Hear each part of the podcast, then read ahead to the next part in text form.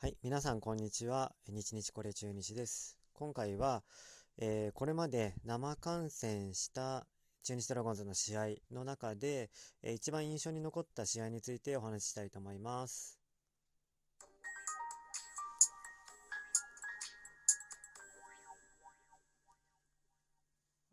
というわけで、えーこれまで生観戦した、えー中日ドラゴンズの試合の中で一番印象に残った試合ということなんですけど、えー僕ですね、ちょっと前置きですけど、えっと、1993年からですね、えー中日ドラゴンズのファンになりまして、えっと、ね、あの、そこから、まあ、年に必ず1回以上は行っているはずです。はい。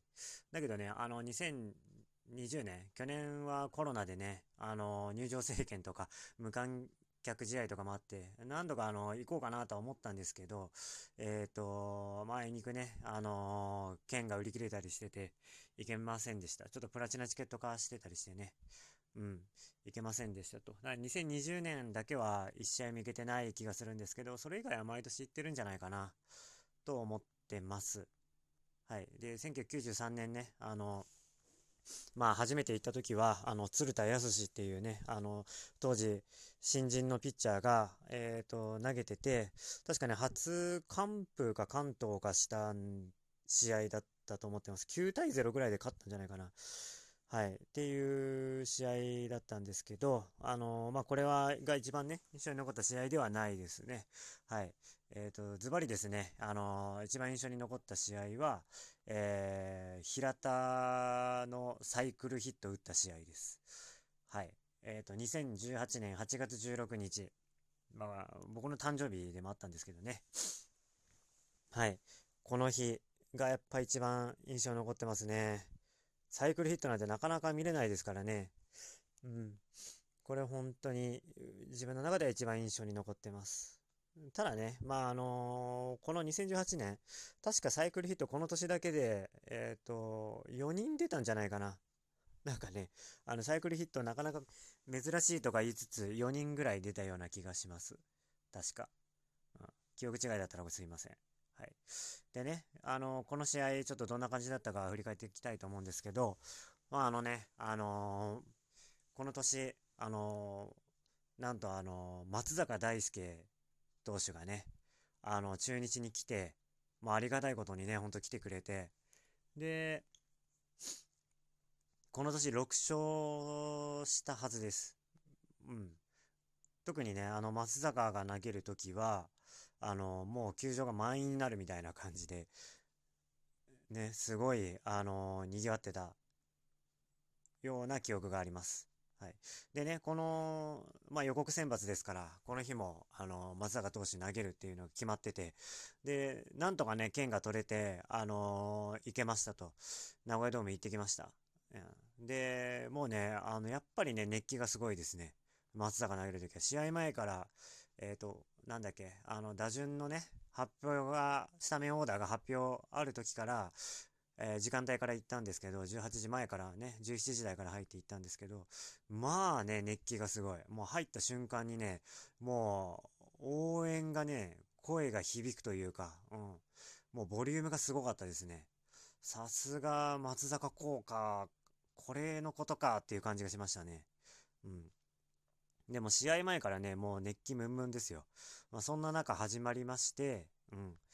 あのね、うん。始まりました試合でしたというところです。でね、まあ松坂投手投げててね、まああの生で見た松坂投手僕初めてだったんですよね。うん。まあとはいえ、あれでしたね。あの、まあ、松坂投手途中で交代になったりして、まあ横浜のね、あ、対横浜戦ですよ、これ。すいません、言いお、お、お遅くなりました。中日対 DNA です。えー2018年8月16日。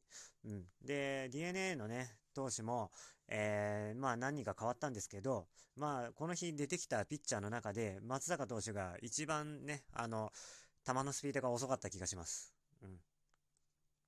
でね、体もね、重そうにね、して、なんか投げてましたよ。なんか気だるそうな感じで投げてましたけどね。まあでも、投球術というのがあったんでしょうね。すごい、あの、あのなんか、あ、こんな遅い球でも抑えれるんだ、みたいな感じで見てました。はい。で、平田選手のサイクルヒットですよ、この日。うん。もう第1打席からね、あの、レフトスタンドにホームラン打つんですけどね。まあ、打った瞬間ね、もうあのー、なんだろう、打った瞬間、弾丸ライナーじゃないんですけど、あのー、まあ、なんだっけ、滞空時間が長い放物線ですよ。いい角度で上がってね、これでも、あの、行ったかなって思いましたね、個人的には。行ったかなと思ったんですけど、あのー、フェンスにね、ポーンって当たって、で、あの、スタンドに入った感じなんですけど、あのー、まあ、意外に伸びなかったな、みたいな感じでしたね。あのー、うん。で、レフトスタンドにホームランでね、あの幸先いいスタートを切って、うん、その、平田選手ね、あの2イニング目、2回裏にもね、早くも第2打席が回ってきて、この時ね、あのー、またこれもレフトへのね、二塁打を、これ打点付きですね、をタイムリーヒットで打ちますと。うん。でね、もうあの、回は早く、4回にもね、あのー、左中間にツーベースを打ちます。うん。これも印象にあるなうん。で、こっからね、あのー、あ、もしかしたらみたいな感じがありましたよ。うん。もしかしたら、あ、っていうのは、あの、次ね、スリーベースとか打ったら、甲斐がね、あの、平田選手、あの、1番だったんですよ。1番、この当時ね、あの、1番打者、1番バッターとして活躍してましたからね。うん。あの、この年ね、一番打ったと思いますよ。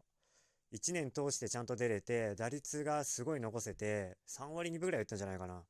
で、結局ヒットが160本以上打ったんですよね。うん、これがね、平田選手の完成形かなと思って、あの、翌年度以降もうすごい期待したんですけど、あの、今のところこの年だけでしたね。うん、っていう感じ。で、あの、次ね、あの、イニングが早く回ってくるんですよ。あのもう5イニング目でもう第4打席回ってきます。でね、ここで、あの、3、スリーベース打ったら、もしかしたらあるなっていう期待感がすごいあって、えー、そしたらですね、ご、あのこの打席、あのライトにですね、ポーンとフライ上げ、打ち上げちゃうんですよ。うん。これがね、あのえっ、ー、と、ああ、ミスったなーって感じはしたんですけど、ちょっとライトね、守ってたのが、DNA の外国人、外選手。あのね、なんかね、目測誤ったかなんかで、あのー、ポトンって落としちゃって、で、それもあのー、まあ、高一じゃないですけど、あのー、ポンポンポンって、あの、後ろに反らせてしまってね、で、それを追いついこうとしてる間に平田選手、あの三塁まで到達するという。で、これがね、記録がね、あのスリーベースになったんですよ。これ良かったですね。あの、あれだな、外選手が、あの、ライトを深めに守ってたんですね。まあ、あの、ホームランとか、ツーベースとかも、あの、その前の3打席でかっ飛ばしてるんで、まあ、警戒して後ろに守ってたんでしょうね。うん。で、これでね、あのー、平田選手、スリーベース打てて、で、もうこれでもう、あのサイクルヒットのね、球場のボルテージがもう上がっちゃって、で、もうすごいことになってましたね、本当に。第7打席に第5打席目が平田選手回ってくるんですけど、もうね、サイクルヒット、ヒーラーターっていうね、応援歌がね、応援をね、みんなしてましたね。で、案の定、えっ、ー、と、レフト前にちゃんと打てました。うん。ゴロでね、ゴロヒットでしたけど。まあね、正直ね、これね、あの、サード守ってた、えー、宮崎選手のね、隣を抜けていったんですけど、正直ね、あの、ダイブして、えー、たら、取れたんじゃないかなっていう感じの当たりではありました。ボテボテのね、レフト前ヒットだったんで、うん。でね、松坂が投げて、平田のサイクルヒットが見れてというね、あの、すごいいい試合だったなと思ってます。でね、これもね、結局、あの、11対5ですよ。11対5で勝った試合です。うん。とにかく、あの、いい試合だったなって感じです。まあね、あの、打てばね、たくさん打ってくれたらね、あの、いい試合とはなるんですけどね。あでね、これね、あの、もう一つ、もしかしたらっていうのがあったんですね。それはもしかしたら何がっていうと、えっ、ー、と、高橋周平、あの、6番、セカンド。この年セカンドで出てましたね。出てましたよね、セカンドね。ちょっと打席数をちゃんと確保してあげようってことで、あのー、今はね、サードのね、あの、ゴールデングラブを取ったほどの、サードといえば高橋周平みたいな感じで、球界を代表する、セリーグを代表するようなサードになってるんですけど、この年はチャンスをつかもうってことで、二塁でね、1年間出させてもらってましたよね。で、この高橋周平が、もうやっぱこれすごかったですよ。あの、2回をも、あ、2回裏か。えー、左中間あ、レフト、レフト越えの二塁打打ちますと。で、3回裏、これはライト前ヒット。4回裏、これもあのレフトへのヒット。で、6回ですね。これがね、すっごい当たり、バチーンっていう当たりをして、えっ、ー、と、ライトへの弾丸ライナー、ホームラン打ったんですよ。これでもう二塁打、えー、単打、ホームランときて、あとスリーベースが出れば、えー、サイクルヒットという試合で、でね、この日、だからあの、7回裏に、あのー、平田選手が、えー、サイクルヒット達成していて、で、高橋周平のね、えー、第5打席が、え6番だからね、あの8回裏に回ってくるんですよ。8回裏。この時もね、ボルテージすごかったですよ。あの、サイクルヒット、周平って言ってね、あの、みんな応援をしてたんですけど、これはね、やっぱりあの、残る、残りがスリーベースっていうのは、あの、あれですね、難しいですね。あの、結局、高橋周平選手、8回裏、第5打席、えー、三塁への、えー、ポップフライに終わってしまいました。